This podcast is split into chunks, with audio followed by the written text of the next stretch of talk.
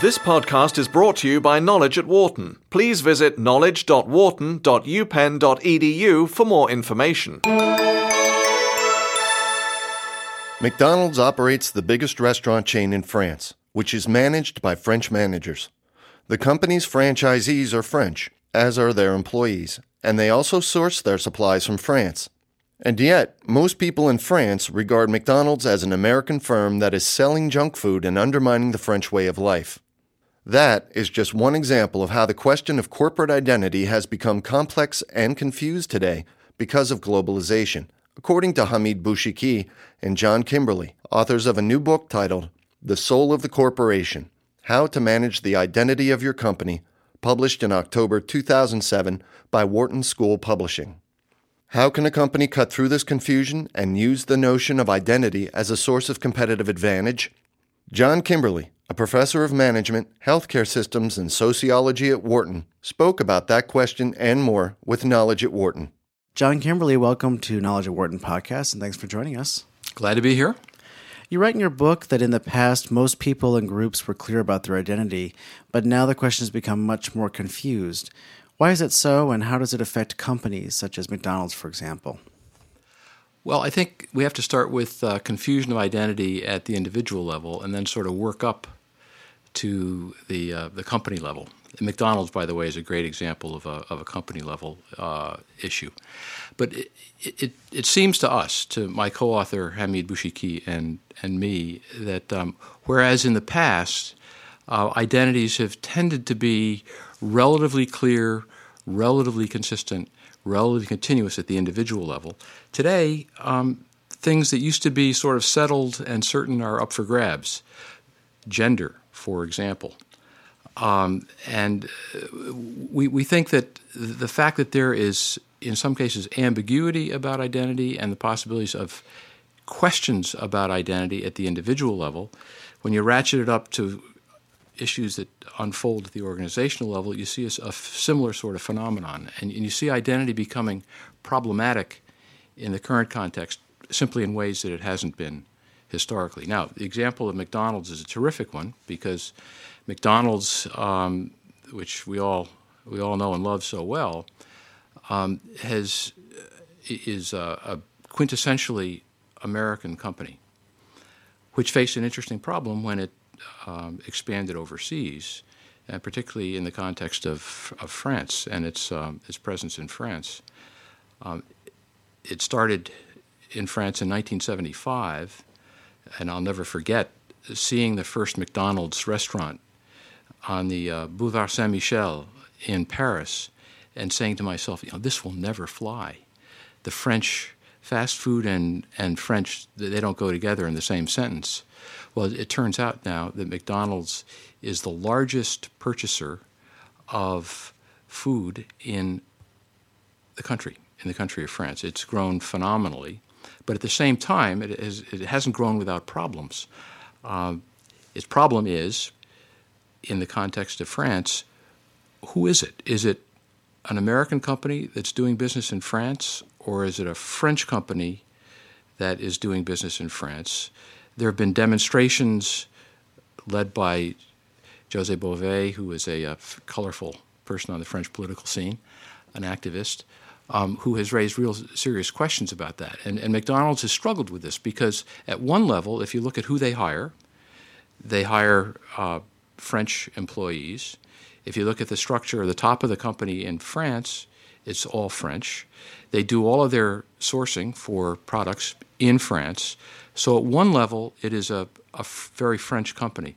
But at another level, the identity is ambiguous because of its roots in um, and origins in the United States. So I think this is just one example of, of how an identity issue is sort of playing out at the level of um, companies and corporations. Uh, what is the I dimension? Could you explain that and why it should matter to a company like Coca-Cola, for instance? Sure. The I dimension is simply a, a term that we came up with to uh, encompass what we mean by identity. Um, companies can have a variety of phenomena in which their identity is anchored. Uh, it may be a brand. It may be a mission. It may be a particular form of business, but every company has a constellation of things which together define an answer to the question, who are we?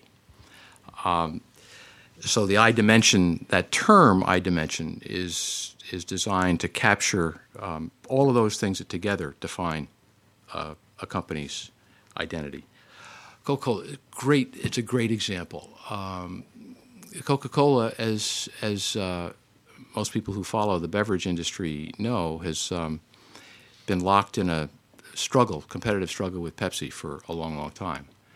And recently, um, Coke has suffered some real setbacks and has uh, has lost market share to Pepsi. Pepsi's really gained a lot of ground on Coca-Cola. And in a recent um, shareholders meeting, the C E O of Coke raised the question uh, in, in a way which, to uh, Hamid and me, spoke volumes about identity. When he, when he asked the question um, of whether those things that have made Coke a remarkably successful company throughout its history are the same things that are going to carry Coke forward and make it successful in the future. Um, and, and so the company had to face some questions about whether it stays in the drinks business, whether it moves outside the drinks business, whether it begins to uh, make investments in, for example, water. And we know that they just made a huge investment, the largest investment the company has ever made in an acquisition, um, in um, in a water business. They're struggling with the question of who are we and what do we need to be, who do we need to be in order to be successful in the future. And I think the fact that um, Isdell was willing to bring that up and raise that in a in a shareholders meeting and confront it head on, to me spoke volumes about how some companies, some leaders are what we would call identity sensitive and are really beginning to frame strategic issues um, in identity terms. How does a company's identity differ from its reputation or its brand? Yeah, that's a that's a great question. Um, in fact, we have a, a an entire chapter in the book that um, that tries to answer that question. We think it answers it um, reasonably well, but let, let me let me give you the abbreviated um, version here, Steve. Um, in some cases, brand and identity are basically um, convergent in a particular company. But in some cases, they're very, very different. Um, let me give you an example of the latter, uh, where, where they're different, just to sort of give you an idea of what we're, how we're framing the, the issue here. There's a, a Chinese company called T C L, which is the largest maker of T Vs, uh, manufacturer of T Vs um, in the world. Um, when you as a consumer go into um, a retailer and look to buy a T V, um, you are probably unaware of the fact that there is a, a better than even chance that the T V you buy will actually be manufactured by T C L, a Chinese company, even though the brand may be R C A. So in some cases, um, the, the company's identity, and in fact strategically, a company um, puts brands out in a sense and makes the brands visible, but but keeps its identity as a company relatively invisible. Um, let me give you a, another example of where this w- was a problem. It was a problem with Lenovo. Uh, as you know, Lenovo is a Chinese uh, computer company which acquired I B M um, about five years ago, or the, acquired the the P C business of I B M about five years ago. And um, and recently, Lenovo um, put um, in a responded to an R F P from the Department of Defense uh, for supplying computers to um, the D O D. When some senators got wind of the fact that uh, this was a, uh, a Chinese company, there was a huge outcry. Um, do we want a company whose identity and and branding are Chinese, providing, supplying computers to our Department of Defense? Um, huge, huge issue there, and they ultimately um, didn't get the contract. Where where brands and and identities converge, uh, a, a great example of that is Harley-Davidson. Um, when you when you um, in contrast to when you buy a T V, you, you, you really may not care who the manufacturer, who, who the organization is behind the T V set itself. Um, in the case of a company like Harley-Davidson, there's a really interesting joining of brand identity and organizational identity. Uh, when you buy a Harley-Davidson, uh, do, do either of you ride? No. uh, when, when you buy a Harley-Davidson, you're, you're buying you're buying more than a bike. You're buying a, uh, and it's almost a way of life. Uh, and, and as you probably know, Harley makes almost as much money selling things that are are uh, are branded but are not bikes. They make a lot of money selling leather jackets and, and so on and so forth. Um, but it's a great example of a company where the um, organizational identity is tightly coupled to the brand identity. And in the minds of the consumer, when you buy a Harley-Davidson, you're buying into the organization that is behind the brand. So there, it, so we have some great examples, if we look around the business landscape, of companies in which there's this tight coupling between brand identity and corporate identity, organizational identity, um, and other cases in which there's deliberate separation between the two. You know, what, what was very interesting about your Lenovo example is that uh, before Lenovo bought uh, I B M's P C business, the same ThinkPads would have been probably quite acceptable to the Department of Defense. That's right. And the computer is still the same. And, and or, the computer is still or, the or same. Or maybe better. Exactly right. Uh, you know, I, I was reminded by what you said about uh, a lecture I once heard by Amartya Sen, the, the Nobel, Nobel Prize-winning economist, who said that as an individual, he is the intersection of various of many identities. Uh, does that also apply to organizations? Yeah, sure. I think it does. Um, and in fact, one of the interesting things is uh, the way in which companies uh, deal with the fact that in, in any company, almost by definition, there are multiple identities at work. There are identities at the subunit level, at the divisional level, or there can be. Um, and as well as at the um, as at the parent level, and and it's a real challenge, I think, for um, for companies to to sort of manage the intersection between what I'll call, for the purposes of argument here, local identities, that is, identities of the organizational subunit which you spend most of your time in, and the identity of uh, of the mothership, as it were. Let me give a, an example. Uh, that, uh, to me, illustrates very effective management of these um, multiple intersecting identities. Uh, it's J and J. J and J, as you know, uh, is a company that's historically grown through acquisition, and it has a reputation for being a company that is highly decentralized.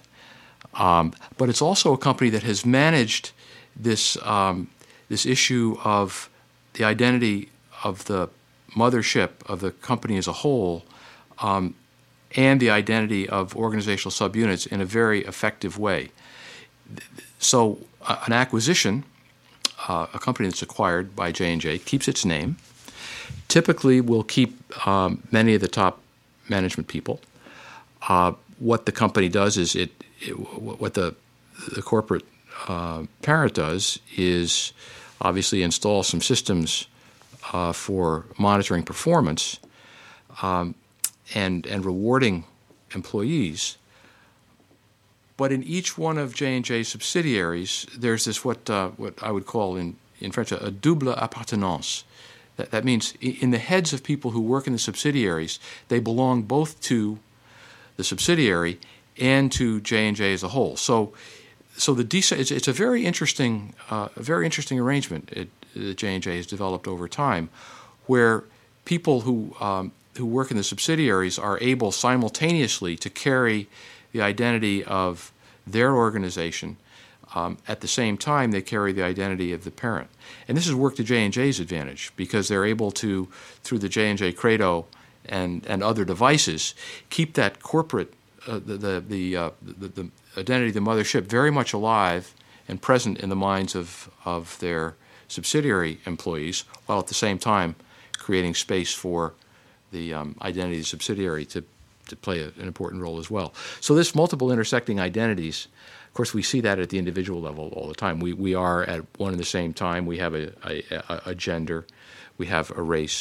We have lots of things that distinguish us, perhaps uh, some sort of religious affiliation, lots of things that distinguish us, and that at various moments in time, we Um, sort of resonate to. So it, it's at one moment in time, my maleness may dominate in a particular relationship, whereas another at another moment in time, my age may dominate. I don't think it's quite that complex at the level of, of organizations, at least the way Hamid and I see it.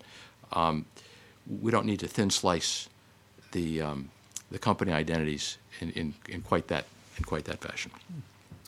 How then does identity become a source of competitive advantage for companies? Organizations? Well, it can become a huge source of competitive advantage because what it does, it acts as a um, a focal point for uh, for people's motivation and energy, where there is a, a convergence uh, internally around this question of who are we. Um, so where there's a, a a relatively strong and consistent sense internally within a company um, with respect to this answer of who are we and basically why are we. Why are we here? What that does is it acts as a force for bringing people together around common purpose. And at the end of the day, that's what um, that's what makes a company go, when people come together around common purpose and are, are motivated in in, in the, sort of the same direction.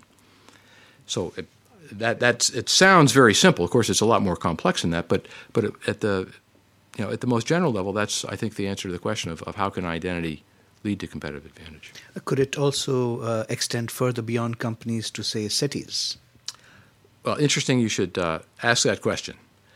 Um, I was uh, I was very struck by our mayor-elect Michael Nutter's uh, speech in Philadelphia on Monday, uh, two days ago, three days ago, where he um, called on the city and the citizens of Philadelphia to remember that the city has a, an important identity, which, in his view, has been under-leveraged in the past and can be a great source of advantage going forward. So what what, what Nutter, I think, is doing is, um, and I, I think it, if he manages it correctly, it can be a, a, a hugely powerful device for galvanizing the citizens of the city around common purpose. What what he next needs to do is articulate what he thinks that identity is and make sure that there's a substantial amount of, of agreement.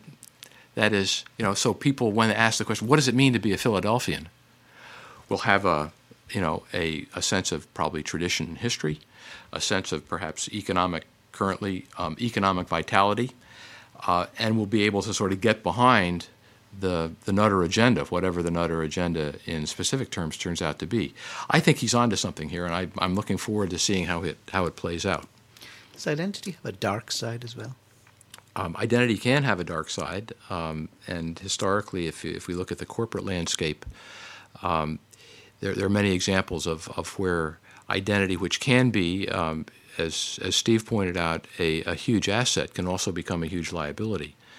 Um, it, it becomes a liability when uh, when you get stuck in an identity committed to um, a particular answer to this question of who are we, when the answer to that question in the marketplace um, is no longer viable. And we have some great examples. I'll just give you one example. There, there are literally dozens of them out there. But take the example of Polaroid, um, which uh, historically, in response to the question of who are we, um, the answer was, was very clear and unambiguous.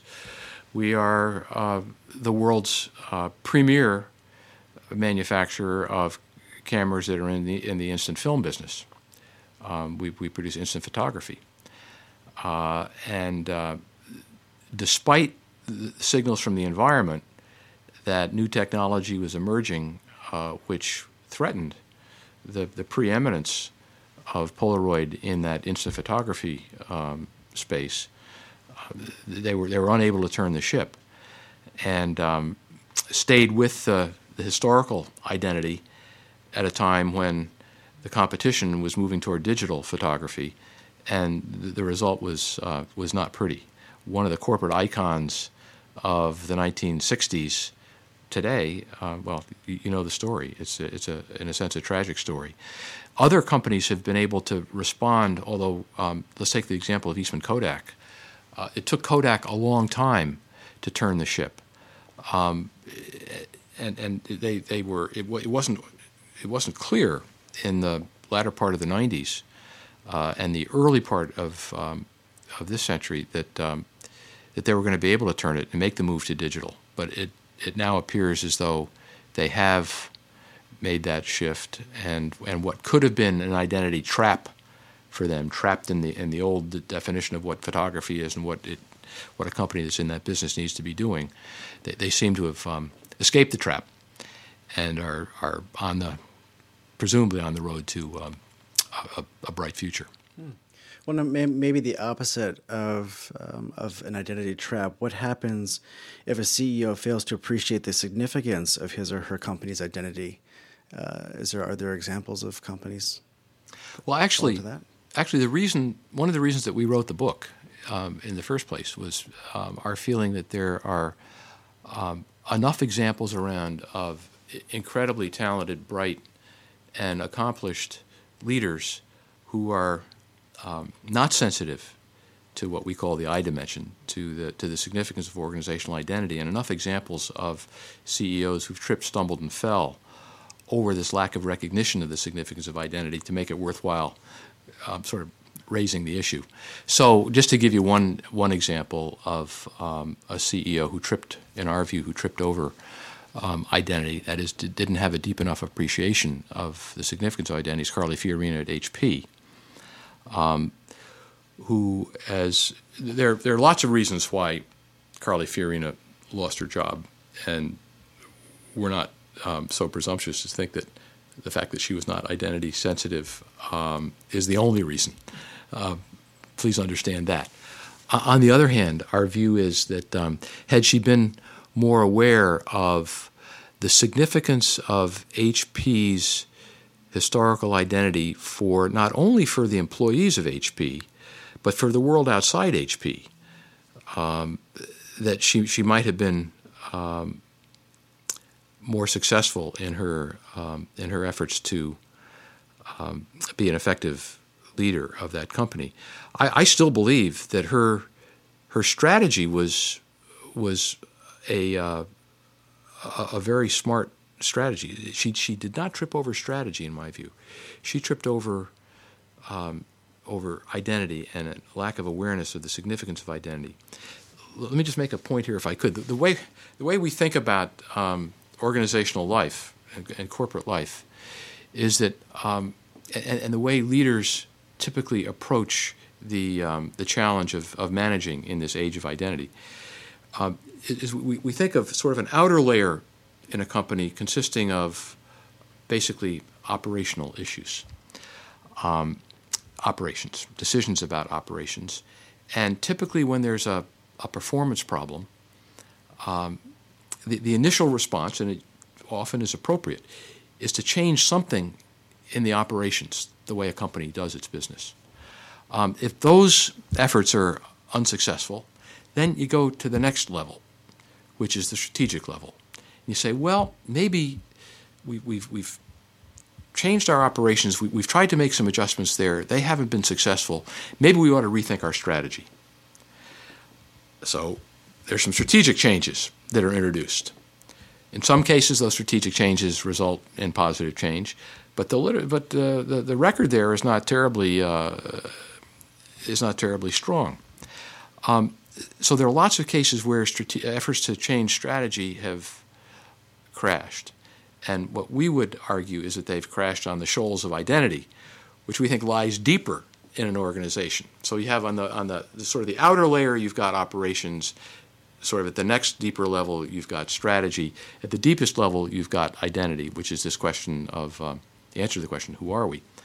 Uh, and so I, it, it's just useful, I think, for people who are leading organizations to, to be aware of this deeper level, and, and our argument is that if they have some awareness of this deeper level, they're less likely to run into the Carly Fiorina problem than they, they would otherwise. Uh, lots of companies have been merging. What happens to identity uh, during and after a merger? Well, if we had a couple of hours, um, we, we, we, it would be fun to, to really take a deep swing at that. But but the, you know at, at a um, At a perhaps a superficial level, but but let me let me just try to answer the question um, quickly. there are all sorts of issues when two companies merge that um, Hamid and I would define as identity issues, which if the um, parties involved are identity sensitive, they can manage effectively, but which if they aren't, they don't, and there there are ultimately ultimately problems. Um, you know, two companies merging that have been in the same industry historically have typically been competitors, right? So the identity of company A has in part historically been not being company B. So when you put, all of a sudden, you put these two together, and and, and what do you have? Uh, well, you can have a train wreck um, if you're not careful. And I, and I think there are lots of examples of, of failed marriages, failed corporate marriages, failed mergers. Um, Daimler-Chrysler uh, probably being one of the the more obvious and and visible ones, but there there are many more um, that that one could, could point out. I guess our I could give lots of lots more examples. I guess the, the point here that we would make is that when two companies merge, what you're merging is is histories um, and answers to the to this question of who are we, which are different in the two cases, and so the people who are responsible for managing and leading the merged entity need to focus a lot of attention on what is the answer to the question, who are we going to be going forward? And there are lots of tools and techniques that one can use to, to try to come to a, a, a clear answer to that question. But it's it's more, it's about a whole lot more than simply um, integrating operations. And that That is the most uh, is problematic for sure, um, operational integration, but um, identity integration is what I th- what we think will ultimately determine whether a merger um, is successful or not. And then, what about the opposite situation? What happens during a spinoff? Well, you know, that's a that's a another interesting question. Um, in, in spinoffs, the issue is how much of the uh, identity of the parent is carried forward into the into the spun-off entity, um, and there there are all sorts of interesting cases of where it's worked well and where it hasn't worked well. One of the cases where it's been problematic is um, the spin-off of Agilent from from H P, where um, the, the the the people who were uh, who went with Agilent when it was spun off from H P were mostly H P veterans, and um, it was. It was never clear, um, particularly in the early days of that spinoff, whether um, Agilent was really H P um, in its soul, this is what we're talking about, as soft as that may sound, but what, you know, a company lives in the heads of those people who were a part of it. And, you know, the fact that the senior management team at, at Agilent was uh, was ninety percent um, ex-H P means that there's a lot of H P in the soul of Agilent. So the so I, you know the question for us becomes, if if you look at um, in the automotive industry, the parts manufacturers, the Delphis, and so on. There, it's just interesting to to see the extent to which spin-offs are are really spun off, or the extent to which the um, umbilical cord is is never cut effectively, and, and our view is that if it's never cut, if it's never cut um, in in identity terms, then th- there's likely to be an ambiguous relationship between the former parent and the spun-off entity, which is only um, which is bound to complicate the uh, the leadership challenge substantially. How should a company manage its identity in the context of an alliance or a joint venture? You, um, you, your, your question, you have a twinkle in your eye, Mukul, when, when you ask that question. Um, the, the fact that I'm uh, one of the hats I wear is, is executive director of the alliance between the Wharton School and INSEAD. Uh, uh, I'm, I'm sure your question was not accidental here. Um, And, you know, it's it's interesting in an alliance. Um, I want I'm going to speak a little bit about um, the one that is close to my close to my heart here, which is the the N C I at Wharton Alliance, because this is an alliance which my my sense is initially um, many felt would probably not um, have much traction and, and would not go very far. Um, and and we've learned we've just learned a ton about what makes alliances successful and what some of the um, some of the potential pitfalls are as we've gone ahead. And um, I've got to say that this issue of identity uh, really lies at the heart. I, these are two schools, both of which have uh, very strong reputations in the marketplace independently.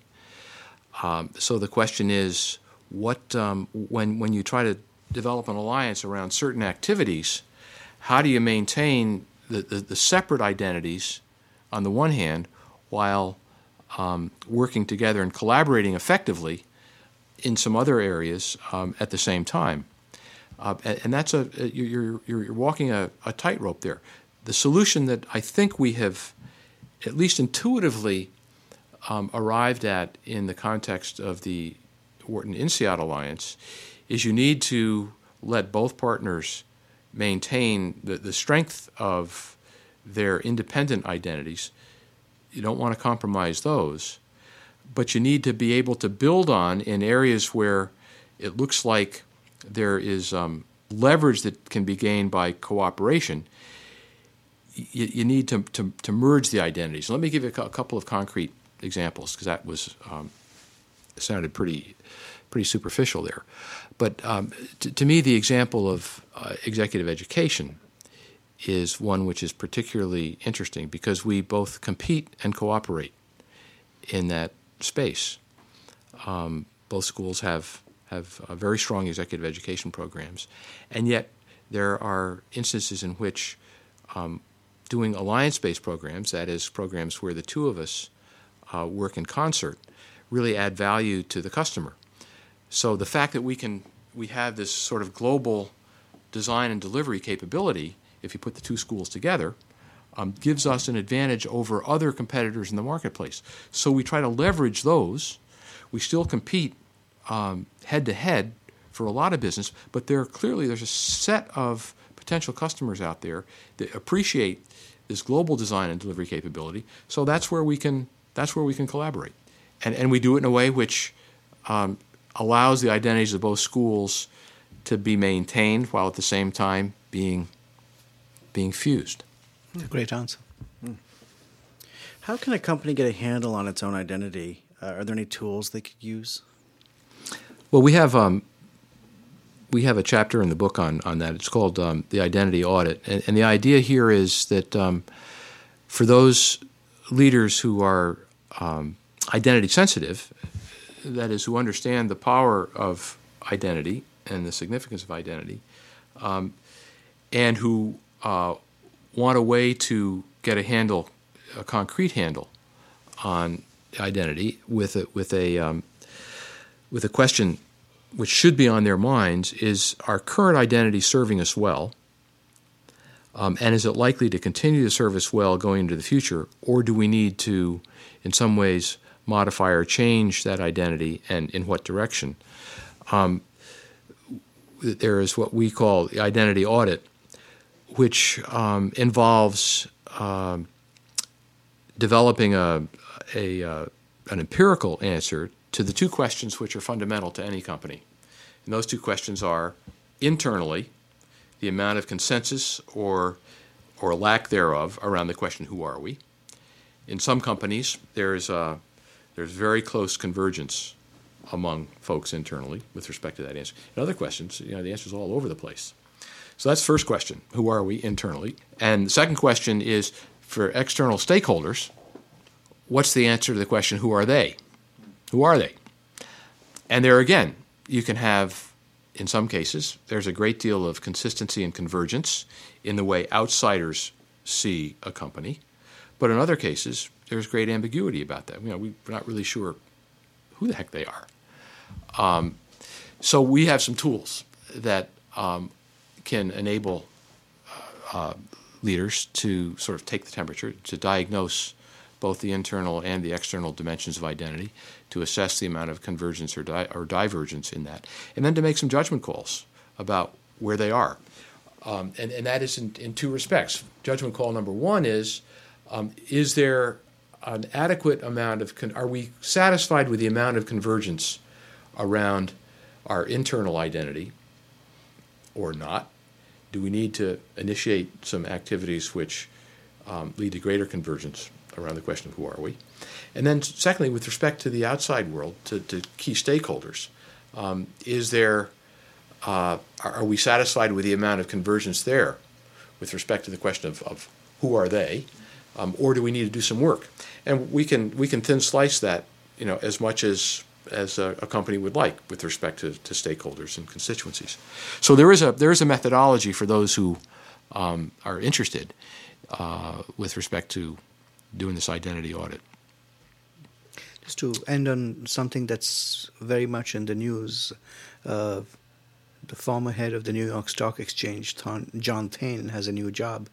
Uh, if he were in the room right now, uh, what advice would you give him about uh, thinking about identity? I'd say, John, um, let me give you a copy of The Soul of the Corporation, because because in in there and and. And and I'd say, John, go go right to the last chapter. Go to the epilogue, because that's where I, I think the, the, the question that you need to be thinking about is really framed is framed well. Um, you, you're coming into a company that has a long history, um, which historically has had um, a pretty clear identity, although that although recently with the um, relatively uh, aggressive acquisition strategy that Stan O'Neill had, uh, my own sense is that identity is probably is probably a little less clear now than it than it has been historically.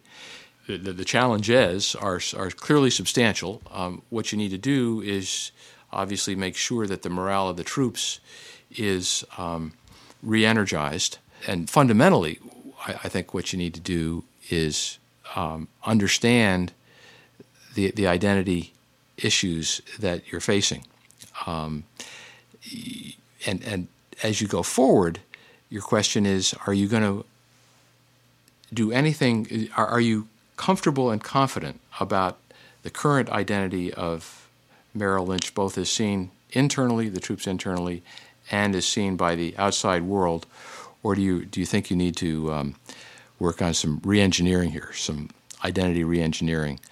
My guess is that um, that lo- looking at what um, what John did at uh, the, the stock exchange is is that he has a, a pretty good grip on the significance of identity, and it's going to be very interesting to see what the uh, what steps he takes to further define and clarify what I think now is a somewhat um, ambiguous identity in the outside world. I wish him, needless to say, good luck and good sailing. John Kimberly, thanks so much for joining us. My pleasure. Thank you. For more information, please visit knowledge dot wharton dot u penn dot e d u.